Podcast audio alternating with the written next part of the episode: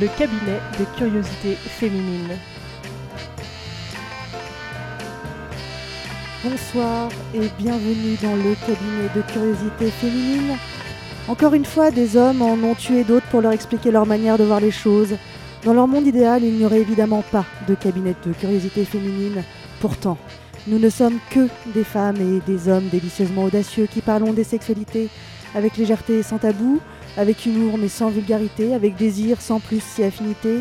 Quoique, nous ne sommes que des femmes et des hommes réunis autour de la conviction que la sexualité est un sujet sérieux qu'il faut traiter avec légèreté, et inversement, et encore une fois, hélas, il semble que prendre la parole parce que simplement nous sommes encore libres de le faire soit le seul acte de résistance que nous puissions faire, alors résistance.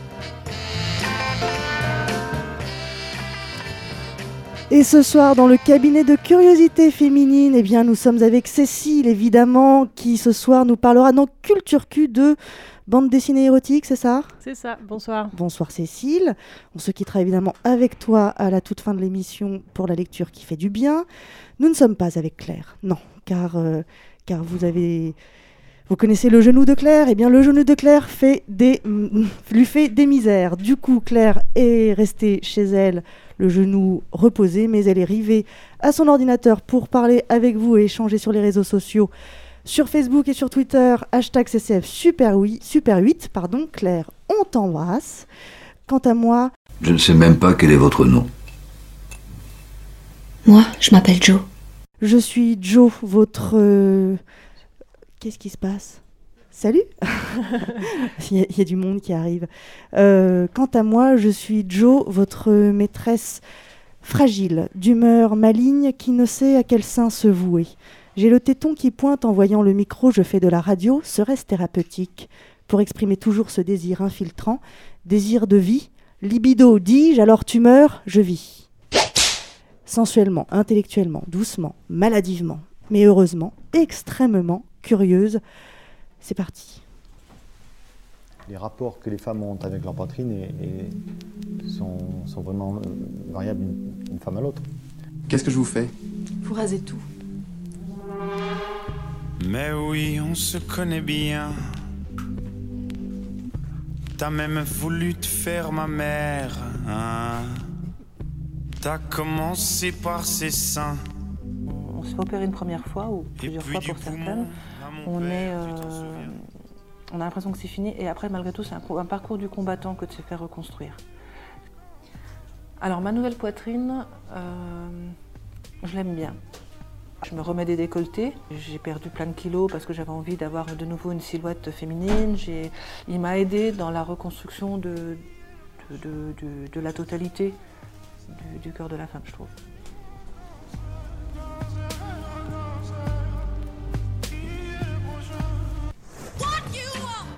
Alors aujourd'hui, nous abordons un sujet moins léger que d'autres, et pourtant, n'est-ce pas dans les moments les plus graves que la légèreté devient essentielle Le cancer du sein touche 50 000 femmes en France chaque année. Une femme sur huit sera un jour concernée. Cette maladie a cette particularité qu'en plus de poser un diagnostic mortel, potentiellement mortel, elle touche directement à cet organe féminin par excellence. Couvrez ce sein que je ne saurais voir, disait Tartuffe, en flagrant délit de tartufferie. Par de pareils objets, les âmes sont blessées et cela fait venir de coupables pensées. Symbole de féminité, de sensualité, il est aussi nourricier et donc l'expression de notre capacité maternelle. Bref, le sein est certainement ce qui représente le plus la femme, alors quand il est touché, quand il devient l'objet de mort, quand il est enlevé, ôté, découpé, quand parfois il est reconstruit, tout au long de ce parcours où il est plus que jamais question de vie et de mort, quelle place pour la sexualité, pour la libido, force de vie par définition, comment aimer ce corps qui fait tant de mal, ce corps qui n'est plus tout à fait le sien, et de nouveau désirer. Voici un petit peu les questions que nous avons envie de nous poser ce soir, mais toujours dans la légèreté et la bonne humeur, parce que merde, on est en vie. Et pour nous accompagner, pour nous aider à, à comprendre et à réfléchir à ces sujets, eh bien, nous recevons Roselyne Corridian, psychologue dans un service d'oncologie et également psychanalyste. Bonsoir Roselyne, merci d'être avec nous. Bonsoir.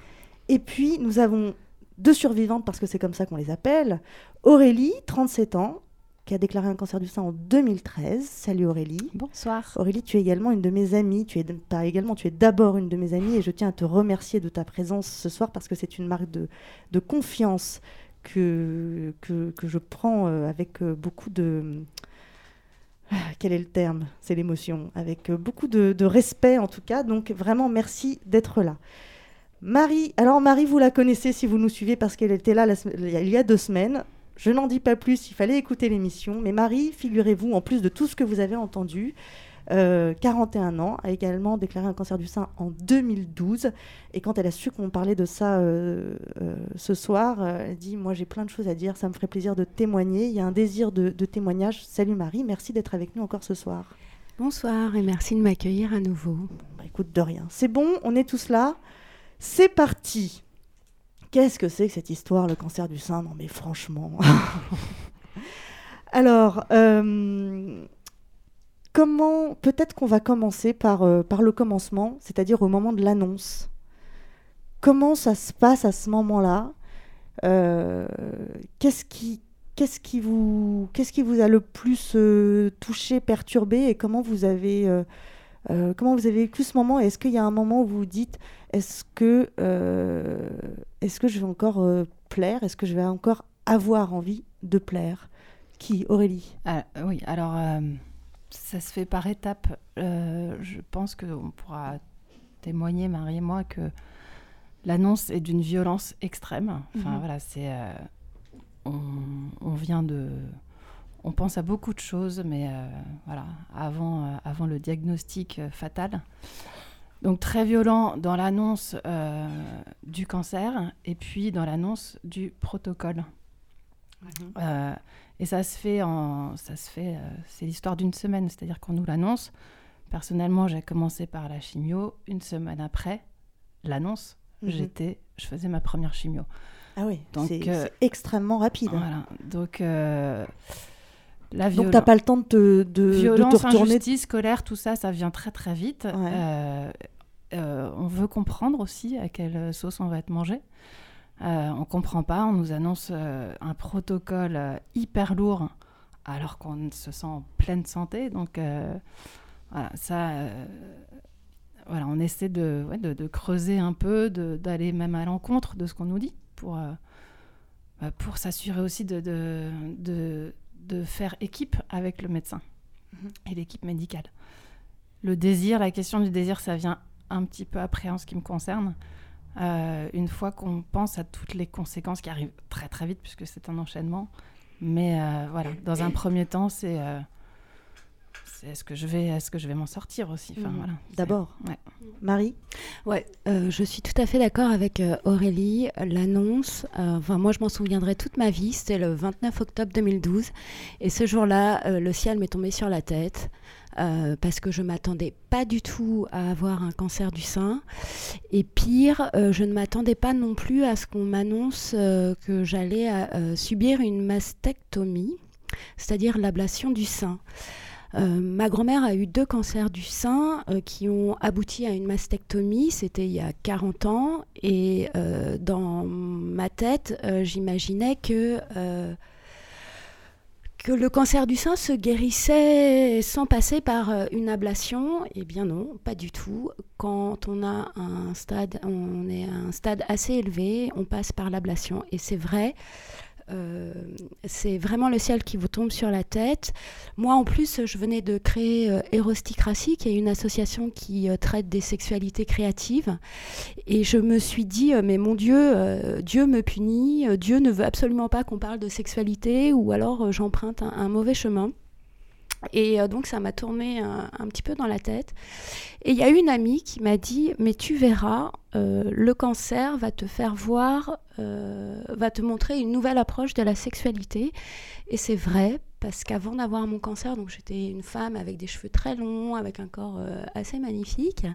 Et après, euh, alors on vous annonce en plus que donc vous allez passer par la chimiothérapie, perte de cheveux. Ensuite, vous allez passer par la radiothérapie, donc euh, coup de soleil sur, sur le corps. Et ensuite, si vous avez de la chance, vous avez un traitement hormonal pendant 5 ans qui va euh, avoir euh, pour effet de prendre 5 kilos par an. C'est ce que mon oncologue m'avait annoncé. Euh, Donc, grosse remise en question et surtout un chemin inconnu mais qui s'annonce assez sombre. Et pour ma part, mon parcours, mon parcours du cancer, ça a été comment transformer cette expérience difficile en expérience alors moi, ça a été une expérience euh, érotique en fait. Je me suis... Toi, tu as cherché à transformer ça, mais bah, assez vite, assez vite parce que tu avais déjà entamé ton, ton, ton, ton chemin vers une sexualité créative manifestement, puisque tu, tu es, a été créée avant, avant. l'annonce du cancer. Voilà. Mais donc assez vite, tu t'es dit, je, je, vais transformer ça. Oui. Euh, et toi, toi, à l'inverse, Aurélie, euh, tu t'es tu surtout rien dit assez vite, sauf je vais, comment je fais pour me sortir je pars à la bagarre, quoi. Oui, alors assez vite, moi, je, je venais d'entamer une relation euh, de quelques mois. Alors voilà, quelles, quelles étaient vos, vos situations euh, euh, sentimentalement horizontales Donc moi, alors fraîchement séparée d'une personne avec qui j'avais vécu presque 20 ans, trois enfants, voilà. Euh, je, même. Voilà, je venais de, euh, de rencontrer quelqu'un et euh, avec qui je m'épanouissais sexuellement. Et effectivement, quand quand il y a eu cette annonce et du coup, enfin le deuxième effet, une fois qu'on qu'on retrouve un peu ses esprits, je me suis dit Ok, donc quand, tu dis Marie, euh, je, sais pas pour moi, enfin, je, sais plus ce que tu as dit, mais je, suis punie. Mm.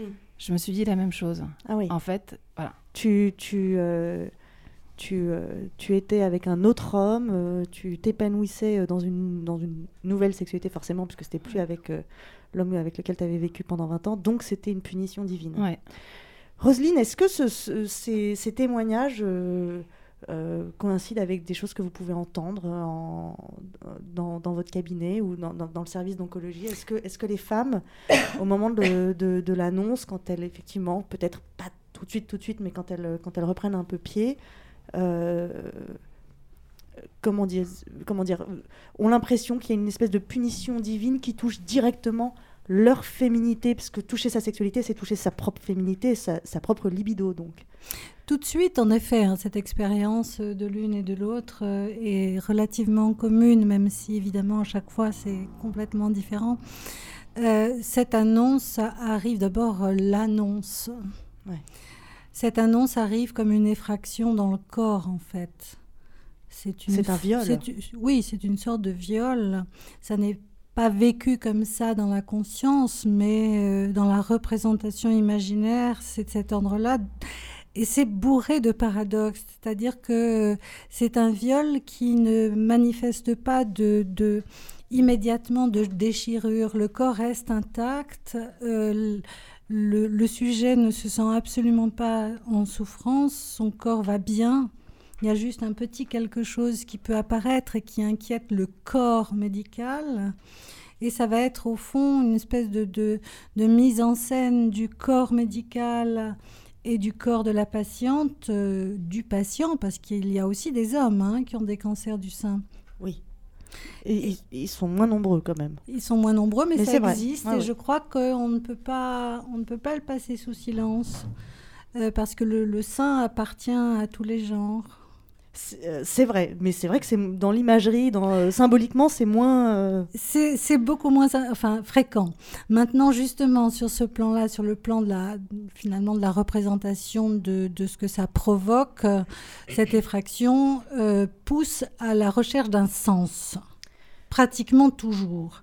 Alors, il faut donner du sens à quelque chose qui n'en a pas. Mmh qui est absolument, qui était irreprésentable, impensable, improbable, euh, impossible. Mm. Donc face à cet impossible-là, il faut trouver du sens. Alors euh, euh, voilà, c'est une façon mm. de d'en trouver. Oui, et, c'est vrai que on essaie de trouver un sens en se disant si je comprends, en tout cas, on essaie de trouver la source aussi.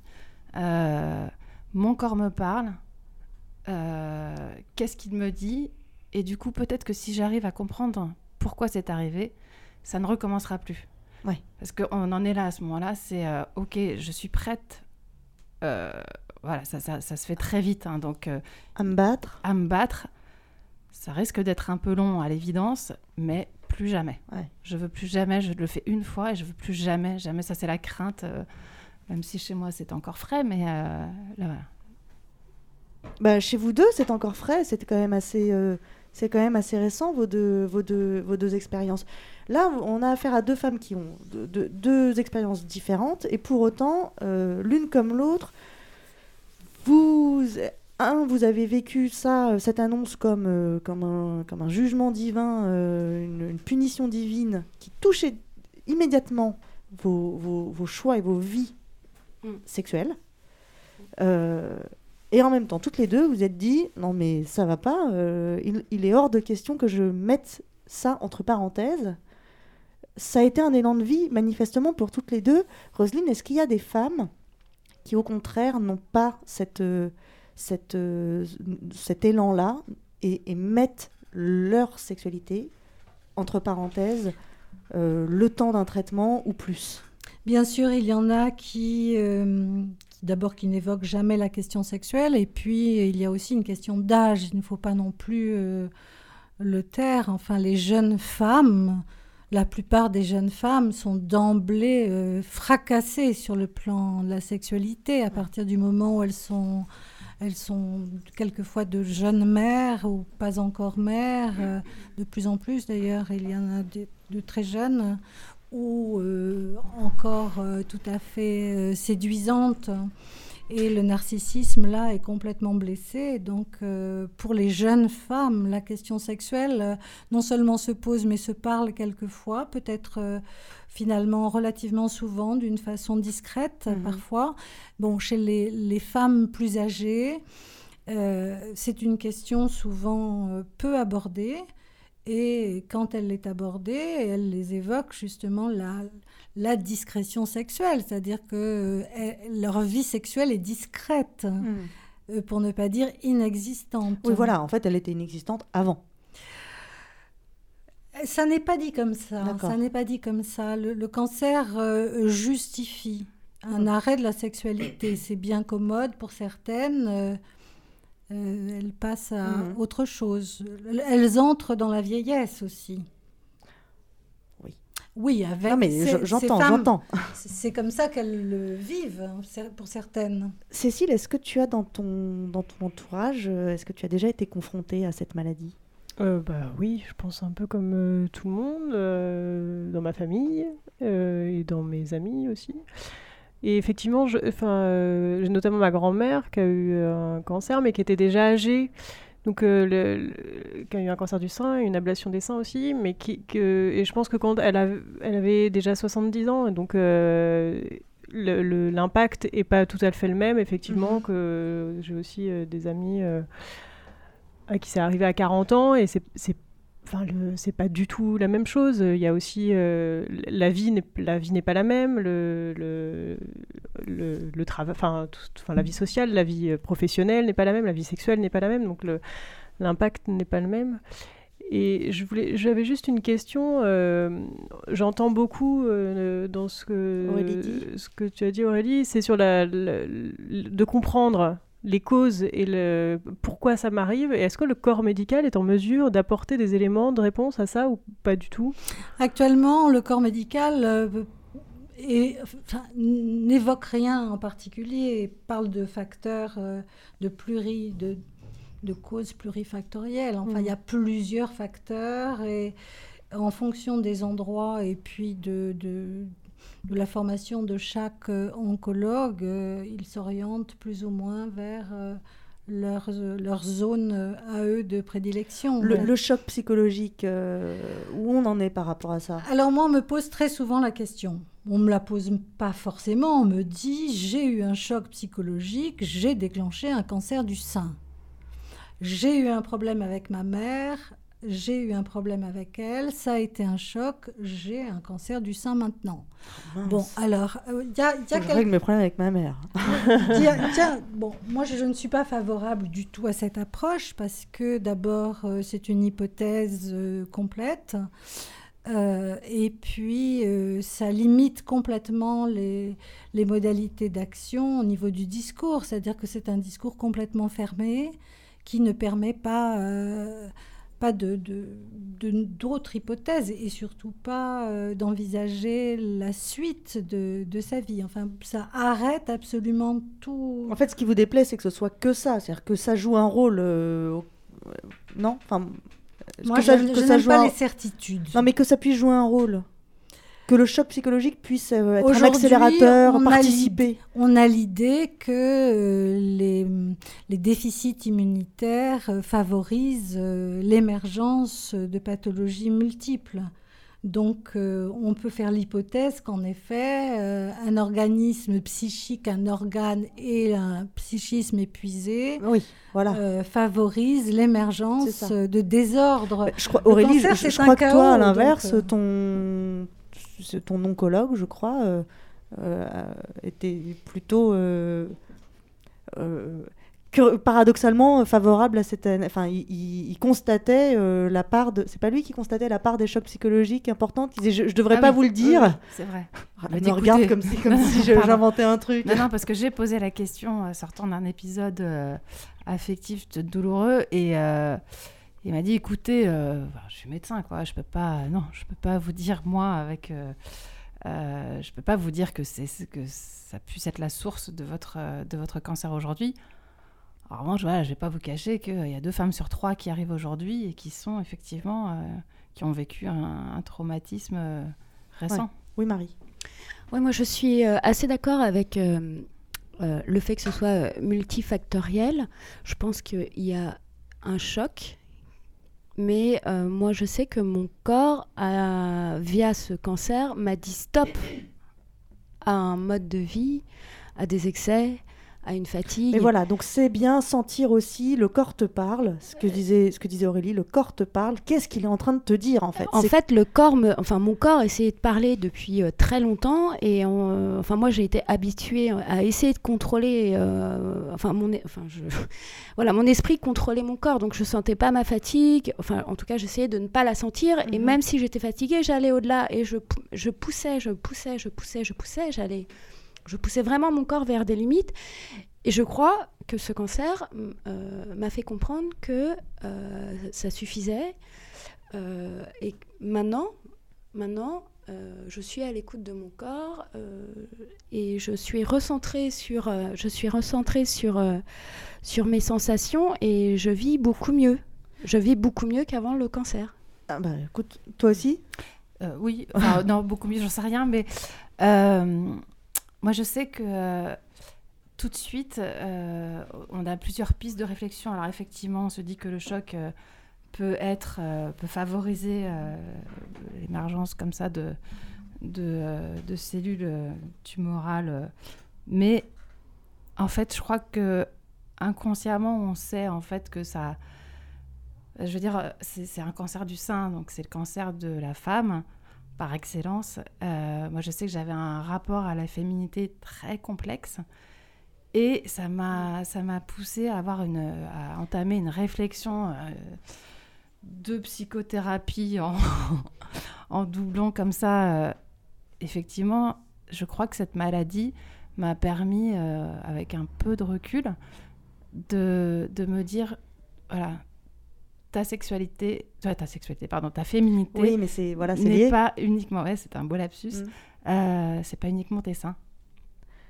D'accord. Donc c'est plein d'autres choses et, qui étape par étape du traitement cheveux, euh, Alors voilà, justement, j'allais parler des différentes étapes du traitement. Donc en fait, tout au long de ce traitement, ça, ça, a été une façon pour toi et pour toi aussi, Marie, je crois, de, euh, de, de, de, réfléchir et de repenser votre rapport à votre, à votre corps, à votre corps féminin, à votre féminité, et donc, euh, de, et donc de fait après euh, à, votre sexualité. Oui, Marie? Euh, Alors je dirais que c'est quasiment obligatoire. Le corps, le corps change, le corps évolue. tu commences par perdre tes cheveux. Alors comment ça se passe à ce moment-là? Alors moi j'ai essayé d'érotiser au maximum en fait. Ah t'as cherché à érotiser cette, cette partie-là, cette, cette, cette phase-là Ouais. Quand, alors pour moi en plus, euh, l'acte médical était est très proche de l'acte SM dans le sens où tu as très mal, mais au final tu vas vers un mieux-être vers la fin. Sauf que à la différence du SM, tu n'as pas de safe word et de mot de sécurité qui te permet d'arrêter. Non, tu es obligé d'aller subir jusqu'au bout. Et puis là, tu es soumise. Et là, tu es soumise. C'est pas toi qui tu, tu ne décides rien. Mais euh, sur la Parce que perte pour des ceux qui cheveux, n'ont pas suivi euh, le- la précédente émission, euh, Marie euh, euh, a une pratique SM, mais en tant que dominatrice. Voilà. notamment. Euh, donc quand j'ai perdu mes cheveux, je me suis dit, alors mes cheveux étaient pour moi un composant de ma séduction très importante, comme mes seins. Donc quand j'ai perdu mes cheveux, je, je l'ai transformé et j'ai demandé à mon amoureux de l'époque de me raser. Euh, parce que dans l'iconographie euh, sadomasochiste, la soumise, et notamment dans Histoire d'eau de Pauline Réage, elle est rasée. Et ça prouve, ça montre sa soumission. Et donc j'ai demandé à mon amoureux euh, de me raser. Alors pour lui, ça a été extrêmement difficile. Pour moi, ça a été un acte de, oui, un acte de soumission, un acte où je lui donnais en fait euh, la propriété de mon corps à ce moment-là. Et ensuite, euh, euh, par rapport à ce sein qui m'était enlevé, j'ai eu besoin de retrouver une certaine reconnaissance par le regard extérieur. Et j'ai fait appel à des photographes et à des dessinateurs qui étaient enchantés de travailler en fait avec un corps euh, mutilé. J'ai travaillé avec eux autour de, de la thématique comment érotiser un corps justement qui est mutilé montrer euh, qu'il peut être encore sexy, qu'il peut être encore désirable. Et c'était important pour moi, en fait, d'avoir leur regard euh, et de produire des œuvres euh, photographiques, de produire une exposition qui ensuite euh, était montrée, euh, je elle, elle a été exposée à Paris notamment, mais à Nancy, elle a été exposée un peu partout.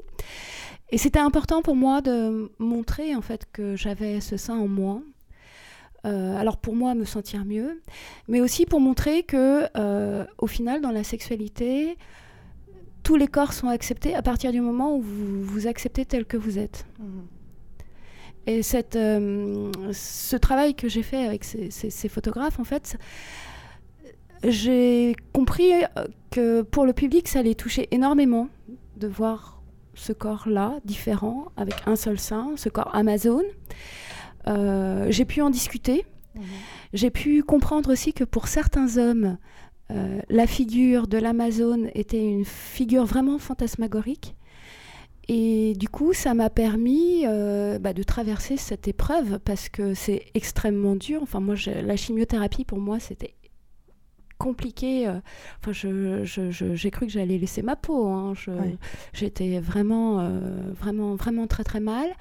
Et le fait d'avoir ces regards extérieurs et euh, aussi ces louanges, bah, ça m'a donné de la force et ça m'a permis de traverser ce, ce moment-là.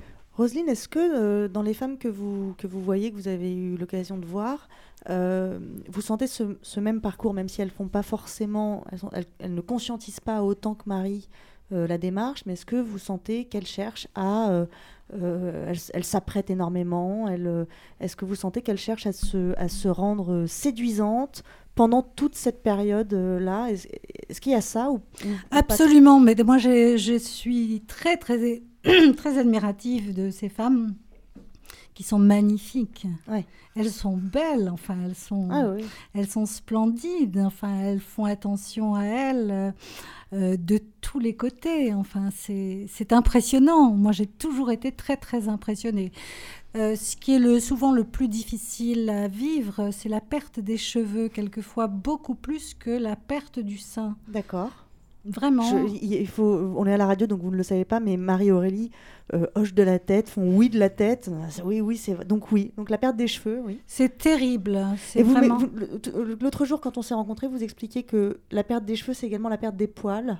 Oui, c'est la, per- la perte de, tous, de toute la pilosité du corps et du coup... euh, on n'est plus pubère en fait. Voilà, les femmes ont quelquefois l'impression de devenir des petites filles et c'est une blessure effrayante. Enfin, c'est une régression euh, obligée et, et c'est très très difficile à supporter. Est-ce que du coup, il y a une forme de renaissance?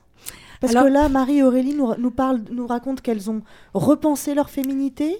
Euh, on perd ses cheveux symboliquement. Vous parlez de, de, de, de- de devenir un corps de petite fille. Est-ce qu'il y a quelque chose de l'ordre de euh, je, je retraverse euh, rapidement l'enfance, l'adolescence et je, je suis une nouvelle femme? Oui, il y a quelque chose de cet ordre-là. Et c'est vrai que ça peut être extrêmement rapide. C'est aussi violent que l'annonce. Enfin, il y a quelque chose de, de toute façon dans ce parcours qui est d'une violence inouïe sur tous les plans. Et quand cette renaissance s'opère euh, euh, avec une, euh, bon, un travail hein, subjectif pour reconstruire pas seulement le corps euh, abîmé, mais l'existence tout entière sur tous les plans, euh, quelquefois ça va tellement vite et c'est tellement fort et tellement puissant et tellement positif, comme on dit beaucoup aujourd'hui, qu'à un moment, euh, dans l'après-coup, il peut y avoir une chute assez terrible. Ah, et c'est assez fréquent. D'accord. Donc il faut faire très attention à tout ce qui est fulgurant.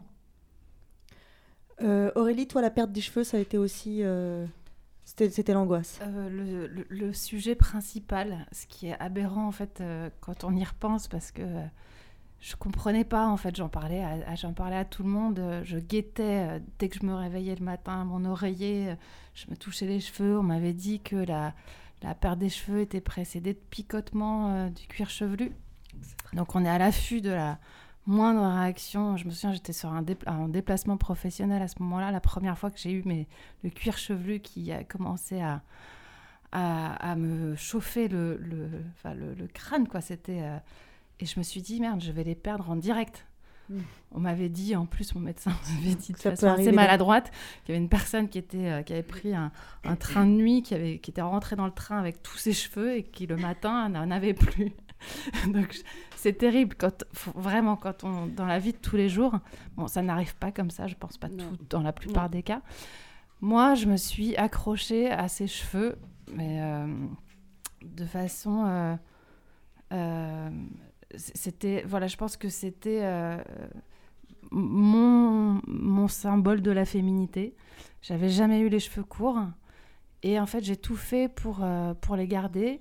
Euh, J'étais allée voir euh, avant même qu'on me dise que j'allais avoir une chimio qui allait me faire perdre mes cheveux. Je suis tout- j'a- j'aime bien avoir toujours un petit un petit un petit temps d'avance. J'étais allée euh, dans une boutique qui vend des perruques et le type m'avait dit à la toute fin ah bah si il y a aussi cette histoire de sourcils puisque voilà il m'a dit allez voir un, un acupuncteur ça fait des miracles sur les sourcils Euh, et en fait en allant voir cet acupuncteur il m'avait dit moi je peux vous aider à ça peut faire quelque chose sur les cheveux. J'ai fait ça j'ai fait j'ai porté un casque réfrigérant pendant toutes mes séances. Alors au début euh, c'est un peu rigolo enfin ça ça va ça on a quand même une masse de cheveux qui nous protège de, ce- de- du froid. Et puis quand on les perd parce qu'on les perd bah, moi en l'occurrence pas tous mais effectivement euh, C'était l'horreur. c'est insupportable. Mais euh, juste euh, ma première réaction euh, enfin dans un premier temps quand on m'a appris ça donc avec cet amour cet amoureux tout frais dans ma Mhm. vie je lui ai dit il faut qu'on se quitte Voilà, c'était la question que je voulais te poser. Ouais. Comment t'as géré Je ça lui ai dit, il faut qu'on se quitte, je ne veux pas. Alors, on a en plus une idée, on se fait une idée de la chimio des années 80. Enfin, moi, j'imaginais t'allais vomir dans tous les coins de l'appartement, enfin, être une, euh, une loque humaine. Et j'ai dit, je veux pas que tu me vois comme ça. On n'est pas, en fait, j'avais pas, j'étais pas dans un rapport d'intimité assez. euh, à- C'était tout frais, quoi. Voilà. C'était tout récent. Mais euh. justement, encore dans un super rapport de séduction, etc. Oui. Enfin, où on ne s'est pas vraiment dévoilé. Et donc là, Où t'es encore maquillée au réveil. Exactement. T'as tout compris. Je te l'ai peut-être dit. Euh, non, et voilà. et j'ai coup- aussi mes petites expériences, hein, excuse-moi, mais. non, et je, et je, je voulais pas, en fait, j'étais pas prête à partager cette intimité où on se dit, voilà, je sais que je vais euh, de temps en temps baisser euh, les armes et que je, je veux pas, euh, voilà, je vais, je vais être dans un état de fragilité tel que, dans un premier temps, on va, voilà, je veux plus Et c'est lui qui a dit euh, non, non, euh, c'est. Ou alors, ou en fait, est-ce que. Est-ce que c'est toi qui finalement, c'était une lutte juste envers toi, entre toi et toi-même? Est-ce que c'est toi qui finalement t'es dit finalement, ok, tu t'es montré à lui la tête nue? Euh, oui. Oui, mais ça a été difficile. Tu as mis du temps. Vous, vous- tu le retrouvais euh, la nuit euh, dans une chambre noire. Tu comment comment est-ce que tu est-ce que tu non mais est-ce que tu as cherché tout un tas de stratagèmes pour Ah, bien sûr, ouais, ouais. Moi, j'ai, donc j'ai pas perdu tous mes cheveux, mais, bon, c'était pas joli à voir parce que c'était complètement une, tête de sorcière. mais j'ai donc porté une perruque pendant un certain temps. Et à ce moment-là, euh, j'avais honte en fait de, de, lui montrer ça, de mm. moi. Ouais, Marie. Alors, euh, Alors que toi, tu as ah, voulu l'érotiser. Ce moi, je l'ai pas du tout assumé cette ah. perte de cheveux. Euh. Alors moi j'avais, alors avant de tomber malade, j'avais une collection d'une vingtaine de perruques. Alors juste pardon, parce que tout à l'heure tu as dit avant de tomber malade, j'avais les cheveux très longs et un corps magnifique. Effectivement, tu as les cheveux très courts. Euh, à part ça, euh, il faudrait. Euh, c'est vrai que c'est de la radio, mais il faudrait que vous, vous puissiez voir nos, nos, deux femmes qui témoignent. on a affaire à deux, deux femmes magnifiques. qui, enfin, je sais pas, Cécile, qu'est-ce que. Je suis entièrement d'accord, hein mais même à trois femmes magnifiques. Même à trois femmes magnifiques, mais effectivement, il y en a une qui, qui ne, qui n'explique pas qu'elle, a survécu. voilà. Donc. merci les filles. Bah, imaginez avant. avant, c'était encore mieux. Mais pour revenir sur les cheveux. Euh, alors, j'étais partie aussi pour euh, porter une perruque. Je me suis rapidement rendu compte que c'était pas du tout confortable. Bon, j'étais montée à une collection d'une 27 perruques, mais au final, ouais, ouais, ouais. Euh, mais au final, j'ai décidé de rester le crâne chauve. parce que déjà, je trouvais que c'était beaucoup plus sexy. Et donc toi, tu l'as voilà, tu l'as assumé. Ouais, je l'ai assumé. Je l'ai assumé et, en plus, je dis, dans ma tête, c'était un acte politique parce que je me suis dit, tu, as, tu as rappelé euh, toi-même euh, les chiffres, c'est-à-dire qu'il y a euh, une femme sur huit, voire sur sept, qui a un cancer du sein. Et pourtant, quand tu regardes, tu les vois pas. Tu ne, tu ne vois rien, tu ne vois pas ces cancéreux, tu ne vois pas les cancéreux euh, en France. Et quelque part, ne, voilà, être le, chauve, le crâne chauve, c'était montrer que j'étais malade et c'était euh, montrer au public que voilà, je faisais partie de cette, euh, de cette population de cancéreux. C'était important pour moi de, de, de, de, le figurer, de le faire figurer dans l'espace public. Euh, c'était aussi, il y avait une démarche aussi de test euh, sociologique. Je voulais voir quelle était la réaction des gens vis-à-vis d'un personnage comme moi. Alors, euh, au moment où j'ai été chauve, j'ai complètement changé aussi de garde-robe. J'ai décidé de ne m'habiller que en noir, en blanc ou en beige. et de devenir, alors j'étais devenue une sorte d'alien, très fin, j'étais vraiment très très maigre, donc sans cheveux, toujours habillée en noir ou en pas blanc. tout à fait épaisse. Hein. Oui, mais un peu plus. J'ai quand même 10 kilos de plus, mais ça se voit pas très bien. Euh, voilà, j'étais devenue un autre personnage, et ce personnage, en fait, pour moi, ce qui était intéressant, c'était de voir quelle était l'interaction qu'il pouvait avoir avec d'autres. Euh, est-ce que. Euh, alors, j'ai eu beaucoup de sourires de sympathie, j'ai eu beaucoup d'encouragement. et alors, il y a des trucs, il y, y, a des côtés positifs. tu ne fais pas la queue. D'accord. Ah oui, tu ne fais pas la queue. Les gens voient que tu es malade, donc euh, tu, voilà, tu peux t'asseoir plus facilement, etc.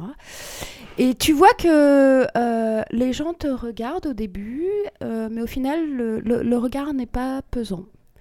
Et moi, j'ai vraiment apprécié ce moment-là où j'étais sans cheveux. J'ai trouvé que c'était très sexy, très, enfin, j'ai trouvé ça très sexy, très érotique.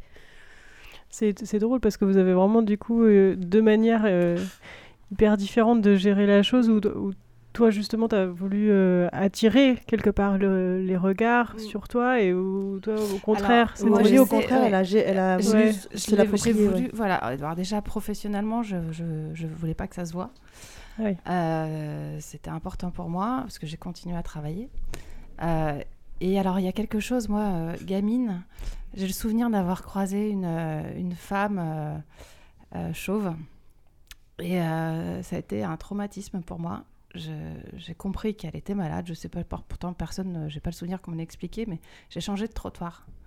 Et euh, voilà, moi, euh, avant d'être malade et même en étant malade, ça te faisait peur. Ça t'évoquait un truc. Ça, ça me, c'est pas de la peur, c'est du dégoût en fait presque. Mmh. Ouais. Roselyne. Oui, je voulais rebondir sur ce que dit Aurélie parce que euh, bon, pas du tout mon style dans mon travail de formuler des conseils. Euh, euh, mais concernant la question de la perte des cheveux chez les femmes qui ont des enfants, quel que soit l'âge des enfants, j'ai pris la, j'ai décidé de dire à ces femmes d'essayer de, de, se protéger, de mettre un foulard à la maison ou euh, une perruque ou quelque chose pour euh, que les enfants ne soient pas blessés par ce, le crâne. Ou au moins d'en parler, d'amener la chose. Non, non, non, non. Même en parler, ça ne suffisait pas. J'ai reçu aussi beaucoup d'enfants. Ouais. Et tous les enfants, quel que soit l'âge des enfants, de petits, tout petits ou archi-adultes, vraiment le, regard sur une mère qui perd ses cheveux, c'est un regard euh, de désolation. Toi, tu te souviens de, discours de tes filles? Euh, Non, euh, enfin si. disons que oui, parce que je les écoute pas. Moi, ça a beaucoup, beaucoup joué parce que je voulais pas, je voulais pas un jour me réveiller en pleine nuit pendant un cauchemar de lune euh, où l'autre est arrivé euh, ayant oublié de me couvrir la tête et d'arriver mmh. Euh, et de qu'elle voit ce monstre presque. Et du coup, je sais que ça a été une, énorme motivation pour moi. Cette, je pense que c'est pour ça que j'ai pas perdu tous mes cheveux. Je pense qu'il y avait effectivement ce nouvel amoureux dans ma vie et, mes filles, qui sont très très fifilles, des cheveux très longs toutes et voilà. Et, et, par ailleurs, je crois que en ce qui me concerne, euh, j'ai toujours j'ai une peur terrible qu'on s'apitoie sur mon sort. Euh, et du coup, voilà, j'ai essayé de faire, euh, de, de, de, de, vivre ma maladie le plus discrètement possible. Ce qui est génial, c'est qu'à l'inverse, Marie raconte que elle, toi, tu l'as montré et tu t'es rendu compte qu'en fait, on ne s'apitoyait pas. Mm. Je suis désolée, je, vous, je, je ne relance pas tout de suite. On va lancer la, pub, on reviendra sur Culture Q juste après la pub, et puis, euh, et puis après, on parlera de, de, la phase suivante, la mastectomie et la reconstruction. On se retrouve tout de suite après ça. Super.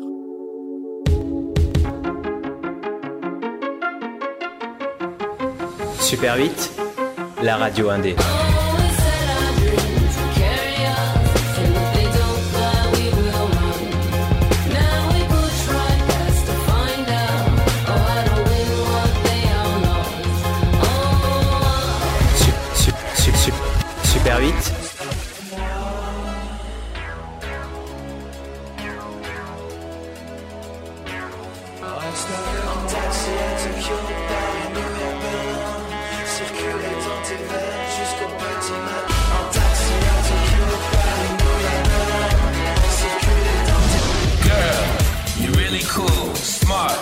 That's good as school. Pretty, you're beautiful. And I heard you got a pool. Infinite rest from infinite jest. Legs so long, that's an infinite dress. So that now it's funny feelings. I'll be over after some meetings. What you wanna do? I know what I wanna do. And I know, and I know, and I know, and I know, and I know what we came to do. I'm pretty sure that you do too. Super 8. R and R, street therapy for. Arlen, Arlen. Ist es voll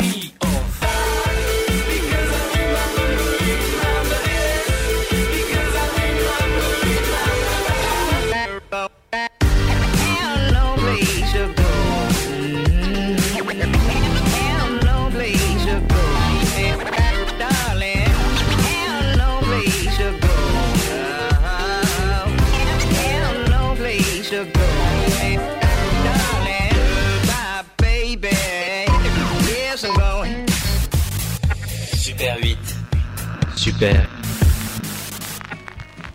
Super8radio.com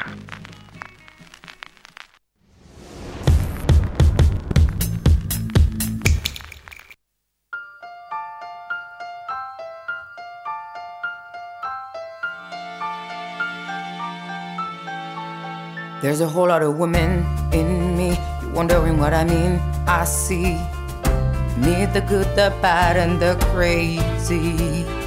I come in many shades and shapes, so don't put up the barricades. I'm not here to make a war, but I get crazy sometimes.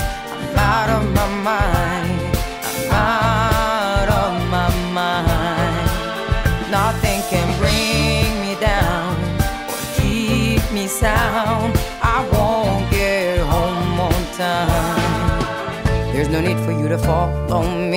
I don't need a chaperone, you see. sanity has gone down the drain. I wanna apologize to you. I don't know what I want, it's true. Believe I'll still be fine. But I get crazy sometimes. I'm out of my mind.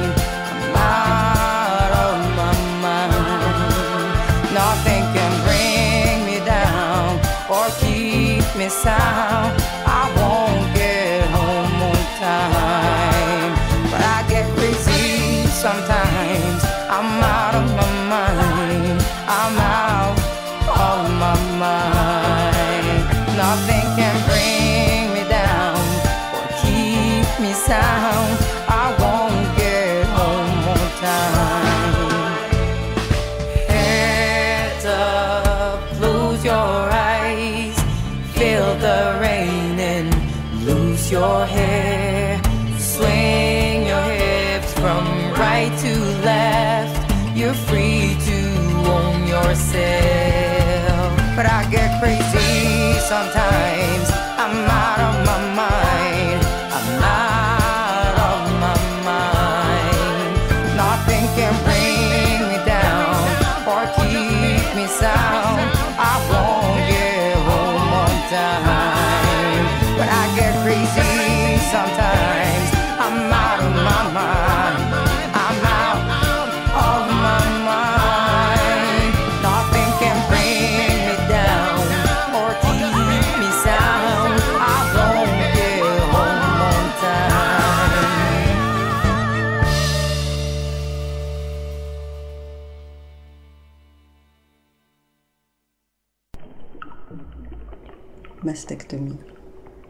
Perte et deuil de sa féminité, de sa beauté sexuelle et maternelle, en même temps que morsure cruelle et visible de la mort sur le corps. Si près du cœur, seront-elles encore capables de séduire? En auront-elles seulement envie? Et là, on est dans la reconstruction. Donc là, on s'interroge. On a tellement rêvé ce moment de retrouver notre poitrine, de retrouver notre féminité, de pouvoir retrouver une sexualité. Un jour, j'ai traversé une rue, il y avait un type qui creusait, enfin un ouvrier qui creusait un trottoir et qui m'a. Je me suis dit waouh Oh les cœurs, oh les cœurs, on peut encore se parler, se toucher, se voir. Oh les cœurs, oh les cœurs, oh les cœurs. Il faut se dire des belles choses qu'on gardera pour plus tard. Oh les cœurs, oh les cœurs, on peut encore se parler, se toucher, se voir. Oh les cœurs, oh les cœurs, oh les cœurs. Approche-toi de moi, serre-moi fort, avant qu'on se sépare. Avant qu'on se sépare. Et avant qu'on revienne euh, sur euh, notre sujet, je vous propose euh, la petite pastille culturelle. C'est Culture Q. C'est de la culture? Mais non, c'est du cul. C'est Culture Q. Chez Hachette Collection, vous trouverez toutes les aventures du Marsupilami, le village d'Astérix au complet, Tricopassion et Point de croix facile. C'est pas vrai, Point Eh de ben croix- si, Point de croix facile. Mais chez Hachette, entre les animaux qui parlent et les activités manuelles, on trouve aussi depuis peu les grands classiques de la bande dessinée érotique. Bien que je ne doute pas du pouvoir érotique d'Astérix et du tricot, je préfère vous parler BD dans un souci de cohérence avec la ligne éditoriale du cabinet de curiosité féminine. Donc Hachette sort les 86 plus grands albums érotiques du 9e art, une anthologie rebelle et sulfureuse dans une édition chic et surtout agrémentée d'un carnet relatant l'histoire de l'œuvre. Les plus grands auteurs sont là, Manara, Varenne, Wolinski, Magnus et j'en passe. À mettre entre entre toutes les mains, ou presque. Et j'ai entre les miennes les deux premiers albums, Le déclic de Manara et Emmanuel de Crépax.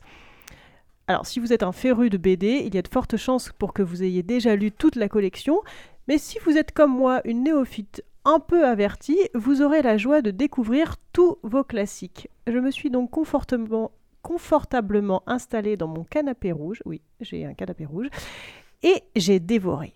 La bande dessinée a cela de jouissif, elle se dévore d'une traite. Le temps de la lecture ne se divise pas, on s'y met et on fonce jusqu'au bout.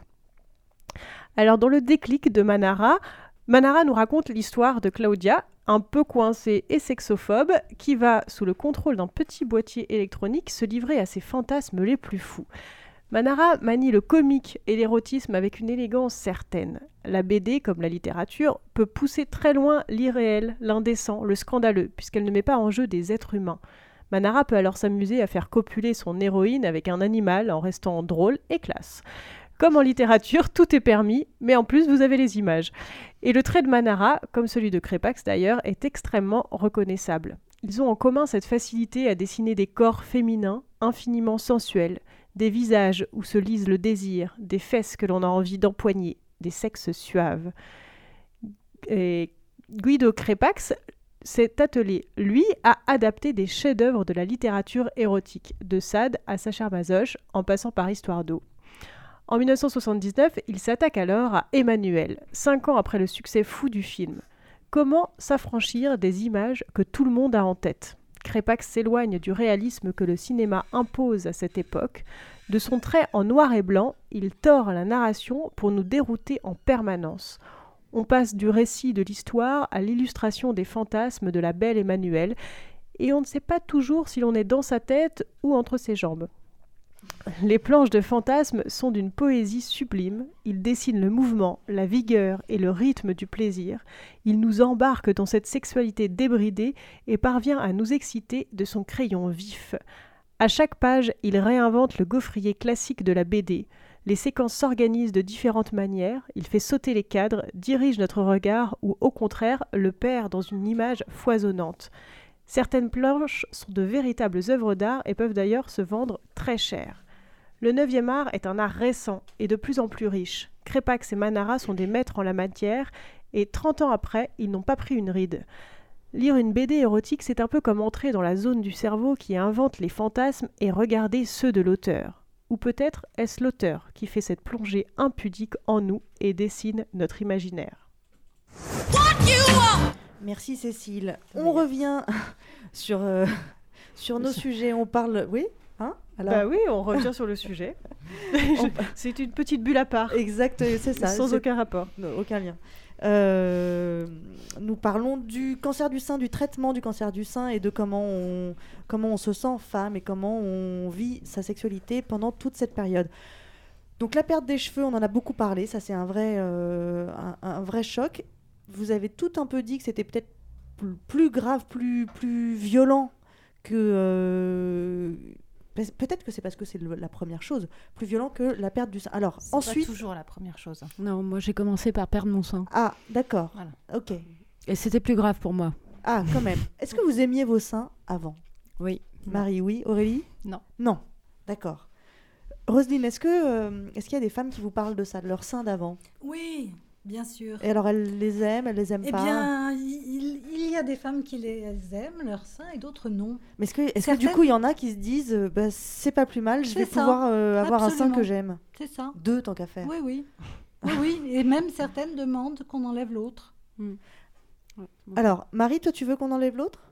Ah oui, moi, je demande euh, à ce qu'on m'enlève le deuxième, le 1er avril, c'est pas une blague. Parce ah. que, ouais, non, mais parce que pour une première raison, c'est que ma grand-mère en a eu deux. De, hein de cancer du sein Ouais, donc... de cancer du sein. Et moi, je ne veux pas tester. Et euh... ils vont te l'enlever? Oui. Et puis c'est plus facile pour la reconstruction, euh, pour la symétrie, parce que pour avoir discuté avec des femmes qui n'ont fait reconstruire qu'un seul sein, ouais. euh, avoir une symétrie, euh, c'est un enfer, euh, parce qu'il faut après modifier le deuxième pour que ça tout... Hein, ils vous enlèvent des morceaux de dos, de grandeur Hein, mmh. c'est ça. Et alors là, pour le mamelon, il proposait aussi d'enlever un morceau de grande lèvre. Enfin bref. Donc c'est quoi l'autre solution? La prothèse. Non, il n'y a pas autre chose que la grande lèvre Il n'y avait pas une autre... Ah, pour le ah, mamelon, si, le moi. tatouage. Ah bah voilà, je te jure. J'ai pris la bonne invitée. C'était de la, de la haute couture. Ils m'ont enlevé une partie du, du ventre. Voilà. du ventre, de la peau, du ventre, hein, on est oui. ils n'ont pas pris des euh, intestins, oui. Ils ont dessiné une grande, une grande bouche, en fait, dans le bas du ventre. Et euh, elle, a, elle a entouré deux ronds. Euh, voilà, et elle m'a dit, voilà, ça, ça sera vos, vos mamelons. Et donc, ils te les ont enlevés dans le bas du ventre. Donc, ils en plus, ils t'ont fait un un petit plat. lifting. Ouais, tu vois Ah non, mais c'était parfait. Deux pour le prix d'un Ouais. D'accord. Toi aussi, tu as, tu as demandé à ce qu'on enlève les deux seins? Oui, très très vite, en fait. Euh... Ah, donc, moi, je les, je les aimais pas. J'ai trouvé trop petits. Bon, bref. Euh, j'avais eu euh, quand même trois grossesses. Et du coup, je leur ai dit, euh, c'était juste après ce, ce, ce, ce truc, euh, cette, l'histoire Angelina Jolie, ouais. qui avait osé dire au monde entier qu'elle allait faire une double mastectomie euh, préventive. Et euh, je ne sais pas si j'aurais eu l'idée, à vrai dire, de, de le demander. Euh, je l'ai demandé, j'ai dû batailler un peu pour qu'on me l'enlève. On m'a Mhm. expliqué que euh, c'était complètement irraisonnable, que c'était comme euh, c'était un organe sain, SAIN, Mhm. et que euh, c'était comme m'enlever un bras. Enfin, il n'y avait aucune raison. Euh, bref, j'ai. J'ai gain de cause. Oui, et on m'a enlevé les deux. Et, euh, et vraiment, je pense que c'était ma bonne étoile parce que au moment où j'ai eu les résultats, euh, euh, vous savez, quand on vous enlève un sein, en fait, on ne jette pas ce qu'il y a à l'intérieur euh, à la poubelle, on l'analyse. Euh, et en fait, on s'est rendu compte que j'avais un double cancer qui n'avait pas été vu. Qui n'avait pas été avant. détecté. Voilà. Et je pense que si je n'avais pas fait cet acte, Ah bah. un an après, c'était une, alors c'était une gentille tumeur, comme on explique, mais je pense que euh, un, an plus tard, euh, j'étais bonne pour repasser euh, Mm. par de la chimio. Avec pas forcément la même, euh, la même rage de Exactement. vivre, le- la même rage d'en découdre. Euh, ça arrive souvent, ça, Roselyne, les femmes qui disent euh, Vous m'enlevez les deux? Oui, parce que aujourd'hui, il y a des, des tests génétiques qui permettent de, Oui, de, déter- de déterminer. de euh, déterminer enfin le- les, les risques. Mm. Et alors, elles aimaient leurs seins ou elles ne les aimaient pas. Pour autant, même si on les aime pas, euh, se faire enlever un sein ou deux, c'est quand même, c'est quand même une violence, c'est quand même une mutilation. Comment, comment elles vivent ça? Une mutilation, euh, vous le dites, c'est d'une violence inouïe. Quand c'est vécu comme une mutilation, c'est une violence inouïe. Quand c'est vécu comme un, un soin, parce qu'au fond, euh, les chirurgiens ne, ne font pas ça de gaieté de cœur. Enfin, c'est parce que, euh, voilà, ils pensent que la vie des patientes euh, est en danger. Donc, euh, Bien sûr, mais, un- mais bon, il n'empêche que elle, comment elle reste femme? Comment elle reste femme, féminine, euh, au, au creux d'elle-même, Le dans leur sein, Le sans sein, leur sein Le sein n'est pas tout de la féminité. La féminité d'une complexité j'entends bien. telle que cet objet euh, peut, à un moment, euh, ne pas paraître comme essentiel. D'accord. On peut Comment- se passer d'un objet, du corps, quelquefois. Mais c'est un chemin, quand C'est même. un chemin. Est-ce que, que- que- comment, Aurélie, comment comment t'as comment t'as parcouru ce chemin-là, toi? Alors, moi, j'ai pas vécu le- l'absence euh, totale Toi, de tu ça. n'as pas voulu vivre ça? Non, non, non. J'ai donc euh, demandé à ce qu'on m'enlève, à ce qu'on m'enlève les deux. En revanche, euh, je sais plus si je l'ai demandé ou s'ils l'ont compris. Enfin, euh, on m'a proposé euh, de me reconstruire dans la même opération. Donc, je me suis jamais vue sans rien. Et c'était pour moi une façon de, voilà, de d'accélérer un peu les étapes qui m'attendaient parce que je savais que ça ne se faisait pas en une opération, j'en ai eu cinq. Donc voilà, c'était... on enchaîne quoi. Et ok, tu t'es pas vue sans sein, mais pour autant, ces nouveaux seins. Mais je me suis vue sans mamelon, en revanche. Tu alors d'abord, d'abord tu t'es vue sans mamelon, tu t'es vue avec des nouveaux seins sans mamelon qui n'étaient pas tout à fait tes seins. Non. Comment comment tu te les appropries? Est-ce que tu les aimes aujourd'hui tes seins? Euh, oui, euh, à vrai dire, c'est dingue, mais je, je ne les vois plus. Je pense que j'ai passé deux années à les, euh, à les scruter, euh, enfin vraiment à la, à la loupe. Ouais. Euh, je ne regardais que ça tout le temps, tout le temps, enfin au moment où ça cicatrise, euh, dans, par- avec tout- dans l'intervalle de toutes les, toutes les opérations. Et donc je pense que oui, parce que je les, je les vois plus, donc je pense que je me les suis appropriées. Est-ce que tu les montres? Alors pas à tout le monde. oui, je les Ce qui est plutôt sain, quelque part. non, non, mais j'ai, euh, oui, je les ai, je les ai montrés. C'était d'ailleurs, euh, j'ai mis du, enfin, j'ai mis du temps, j'en sais rien. En fait, j'ai, euh, j'ai donc rencontré, euh, j'ai une très jolie histoire depuis euh, neuf mois, et euh, une personne qui était au courant de ce que j'avais traversé, etc., et donc que j'ai rencontré après toutes ces opérations. Et, euh, et du coup, dans un premier temps, enfin, on apprend aussi dans ces, en ce qui me concerne, parce que c'est moyennement assumé pendant toutes les opérations, à, à faire l'amour avec un t-shirt. Euh, Donc tu as caché, tu as caché cette ouais, partie de pas ton tout corps. le temps, mais euh, ouais, dès que je pouvais, je le faisais. Il m'est arrivé vraiment. euh, Mais ça veut dire que c'était une zone interdite? Pendant un temps? Non, pas interdite, mais pas très jolie à voir, quoi. Enfin, Oui. voilà, je- Mais Est-ce que, est que lui avait le droit d'aller se promener sous ce t-shirt? Non, quand le t-shirt était là, ça voulait dire que. Donc c'était pas- une zone interdite, ok. Ouais. Et Voilà. euh, d'accord, à ce moment-là, donc tu avais des seins, mais pas de, pas de mamelons. À l'époque, oui, pas de mamelons. Donc là, tu là, tu as préféré les cacher, mais pour autant, tu...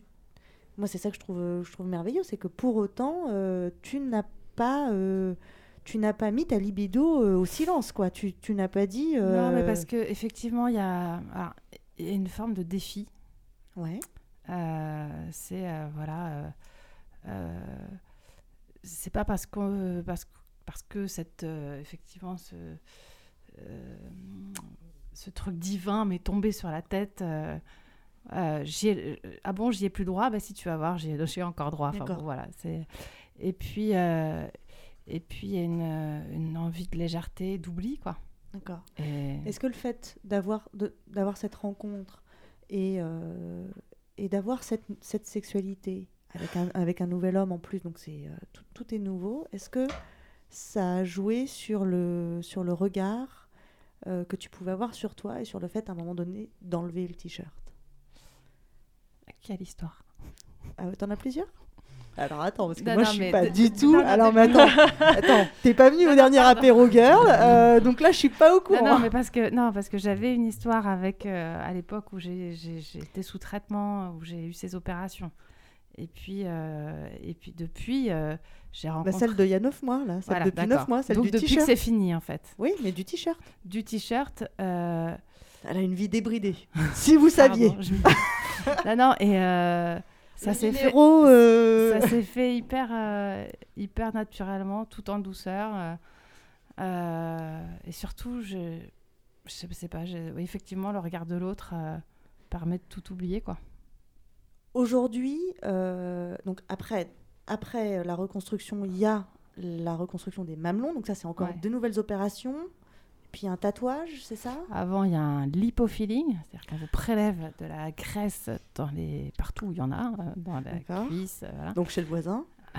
et, euh, et on vous euh, remodèle tout ça, en fait, s'il y a des creux, etc. Parce que parfois, c'est pas tout à fait lisse. lisse. D'accord. Euh, ça, c'est très douloureux. Et, euh, et puis, il y a effectivement le tatouage.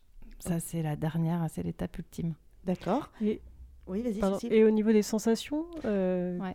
Euh, bah, on n'en a plus. D'accord. Alors du coup, est-ce que, est que le sein reste une zone érogène, non plus en termes de, de sensations physiques, mais quand même en termes de, d'imagerie, de... euh, Complètement, ça devient, ça devient une, euh, une zone érogène intellectuellement. D'accord. On sait, puis il y a une, comme tu une réinvestis mémoire, le- la zone, ouais. Il y a une, une sorte de mémoire euh, euh, du plaisir à ce niveau-là. On sait euh, que- ce, que, ce, que ça peut, ce que ça peut provoquer. Et effectivement, à partir du moment où votre partenaire vous touche les seins, ça, ça, ça renvoie au cerveau quelque chose de l'ordre de. Donc ça crée du plaisir. Ouais. Parce que le cerveau est capable de générer un plaisir Ouais. euh, que, le, que le corps n'a pas ressenti. Ouais. D'accord. Merci. Je me tourne du coup vers toi, Marie, qui a une histoire différente. Toi, aujourd'hui, pour le moment, euh, on- tu as subi une mastectomie sur un sein, sur le Mm. sein qui était malade. Mm. Tu, n'as, tu as décidé de, de- d'enlever également l'autre. Mm. Donc le 1er avril, on enlève l'autre et on reconstruit les deux d'un, d'un coup Oui. Ça veut dire, depuis combien de temps est-ce que tu, tu vis en Amazone? Deux ans et demi. Comment est-ce que, euh, comment est-ce que tu, tu, tu vis ça? C'est quoi ta féminité? C'est quoi ta sexualité? Est-ce que tu t'es montré Est-ce que est-ce que c'est une zone interdite? Est-ce que c'est une zone de caresse nouvelle? Comment ça se passe? Alors, euh, moi, j'ai décidé de passer par la notion de camp, c'est-à-dire de faire un stigmate une fierté. D'accord. Euh, parce que c'est difficile dans une intimité avec un homme euh, d'aborder ce sujet-là, euh, le sujet du cancer du sein, le sujet de la mastectomie, parce que tu n'as pas envie de voir dans le regard de l'autre euh, un regard condescendant ou un regard de peur ou un regard de fuite. Et donc aborder ce sujet-là, c'était assez compliqué. Mais euh, au cours des Rosphères, on a fait un atelier sur le genre où en fait, euh, quand tu es femme, tu es transformé en homme, ou quand tu es un homme, tu es transformé en femme. Et tu étais face à un interlocuteur. En revanche, et... quand tu es con, tu restes con. Ça, Voilà. ça, on n'a pas trouvé encore. Et tu étais face à un interlocuteur et il fallait annoncer, euh, il fallait, euh, il fallait annoncer justement que tu n'étais pas du même sexe, enfin pas du sexe que tu. Dans lequel tu étais euh, habillée. Voilà. Et donc moi ça m'a ça m'a aidé et je l'ai transposé en fait sur euh, sur sur ma maladie. C'est-à-dire, toi, tu es arrivé habillée en homme et Alors- tu, tu as dû annoncer que tu étais femme, c'est ça que tu veux dire? Ouais, mais ça c'était l'exercice. Ouais, ouais. Euh, mais ça m'a permis de comprendre en fait comment tu abordes une question gênante, enfin une question qui te complexe euh, face à quelqu'un qui ne s'y attend pas du tout. Hein, parce que tu vois, comme, euh, enfin là j'ai un, euh, j'ai une prothèse, donc on imagine que j'ai deux seins, que j'ai un corps euh, normal, Sublime. euh, sublime, classique. Euh, et c'est- et- J'adore, j'adore son corps classique. Non, Ah, mais... mais- Une prothèse externe, il faut le Oui, oui. Oui, prothèse externe. Donc ça, c'était déjà un premier travail. C'était comment tu, l'annonces, euh, comment tu l'annonces à, quelqu'un qui ne te connaît pas. Et euh, après, moi, j'ai développé toute une, euh, enfin, je l'ai dit, hein, une, une- expo des œuvres, et je performe aussi beaucoup dans des soirées. je fais aussi des vidéos où j'expose en fait mon buste.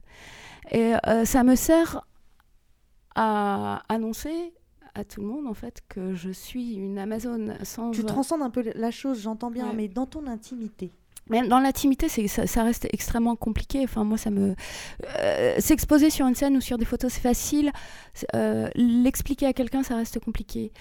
Et euh, alors, ce que je fais en général, c'est que je passe par par ce que j'appelle des objets culturels, un film ou je- un livre, où on va voir une expo, où je lui montre une image, où je lui parle par exemple de Victoria Modesta. Euh, donc cette artiste qui a eu une jambe coupée et qui a des prothèses magnifiques. Pour amener le... Pour amener le sujet.